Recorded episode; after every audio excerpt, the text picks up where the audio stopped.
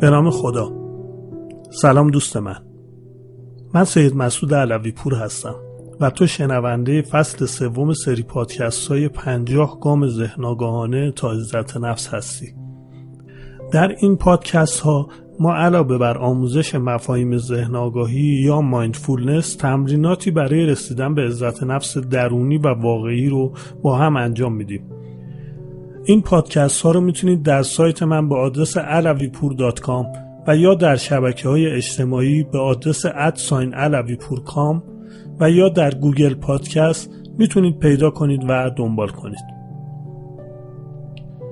دوست عزیزم این فایل ها به صورت رایگان در اختیار شما قرار گرفته و به نوعی نظر فرهنگی محسوب میشه.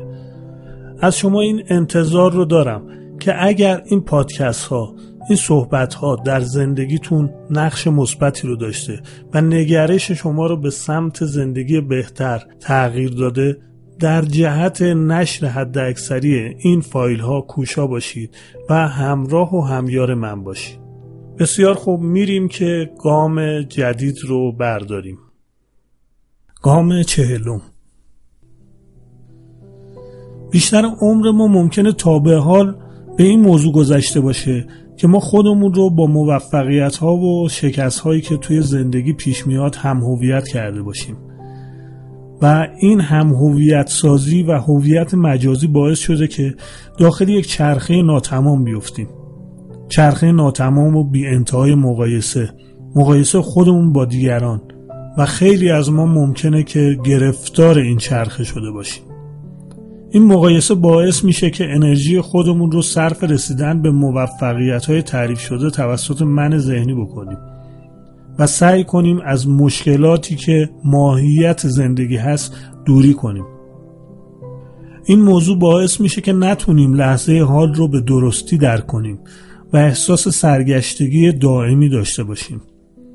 و به همین دلیل که وقتی هم که موفقیت به دست میاریم با تمام وجود احساس کامل بودن نمی کنیم و زمان شکست حس می کنیم که دنیا دیگه به آخر رسیده. یکی از چیزهای مهمی که می‌تونه به بینش ما در رسیدن به اصالت وجودمون کمک کنه شک گذاریه شک گذاری رو میشه قابلیت توجه به اون چیزی که درست و بجاست تعریف کرد. بدون در نظر گرفتن اینکه اوضاع چطور میگذره. شوکگذاری باعث میشه نچسبیم به اون چیزهایی که تصور می‌کنیم مطلوب یا نامطلوبه. شوکگذاری همچنین باعث میشه که نسبت به زندگی بی تفاوت نباشیم شوکگذاری بینش شگفتی های زندگیه. شوکگذاری توانایی لمس این شگفتی هاست. خیلی مهمه وقتی شوک گذار باشیم که فکر می‌کنیم زندگی اونطوری که باید داره خوب پیش میره. ولی از اون مهمتر اینه که زمانی شک گذار باشیم که زندگی روی خوشش رو به ما نشون نمیده. شک گذاری یعنی دیدن هر نعمتی که تا به حال ممکنه که از مشاهدهشون غافل بودیم. چه حضور اطرافیانی که ممکنه نسبت بهشون کم توجه بودیم. ممکنه کسایی که دوستشون داشتیم ولی نسبت به حضورشون شکرگزار نبودیم. دیدن برگ درختان توانایی نفس کشیدن پرنده هایی که هر روز داریم می‌بینیم ولی نمیبینیمشون. شکگذاری فضایی رو ایجاد می‌کنه که می‌تونیم قدرت پذیرش خوشی ها و ناخوشی ها رو درونمون تقویت کنیم. پذیرشی که اجازه میده خوبی خوشی یا غم و ناخوشی همزمان درون قلبمون حضور داشته باشه. این حضور توأم احساسات متضاد باعث میشه که شفقت درونمون بجوشه و روح و قلبمون به لطافت و آرامش برسه. تمرین. اگر یادتون باشه در گام سی و چهار در مورد هشت فراز و نشیب زندگی صحبت کردیم.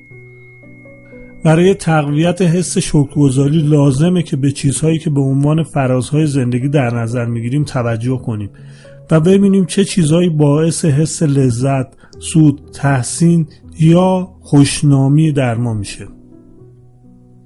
مثلا در کاری اگر احساس لذت کردیم شکرگزار عملی باشیم که این لذت رو به ما داده. یا وقتی تحسین شدیم شکرگزار توانمندی باشیم که باعث تحسین ما شده. یا در کاری سودی نصیب ما شده. باید شکرگزار شایستگی کسب این سود باشیم. همینطور در فرودهای زندگی که درگیر رنج، زیان، توبیخ یا بدنامی میشیم باید نگاه شکرگزارانه داشته باشیم. مثلا در رنج باید توجه داشته باشیم که کارهایی کردیم که باعث لذت ما می شده یا وقتی با شنیدن خبری حس زیان می کنیم باید شکرگزار باشیم که همه چیز از دست نرفته و ما وجود اصیل قدرتمند خودمون رو داریم. و یا زمانی که به بدنامی یا توبیخ دچار میشیم آگاه باشیم که به منبع پرارزش درون خودمون دسترسی داریم. همینطور در گام سی و چهار از سه روی کرد مسموم صحبت کردم. الان باید شکرگزار باشیم و همزمان آگاه باشیم به اینکه شکرگزاری ما رو از این سه روی کرده مسموم که هرس و آز و چسبیدن نفرت و دوری از ناخوشایندی ها و وهم و بیتفاوتی بود رها می‌کنه. امیدوارم که همیشه شکرگزار باشیم در هر حالتی شکرگزار باشیم و این شکرگزاری رو به تمام لحظات زندگیمون تسری بدیم.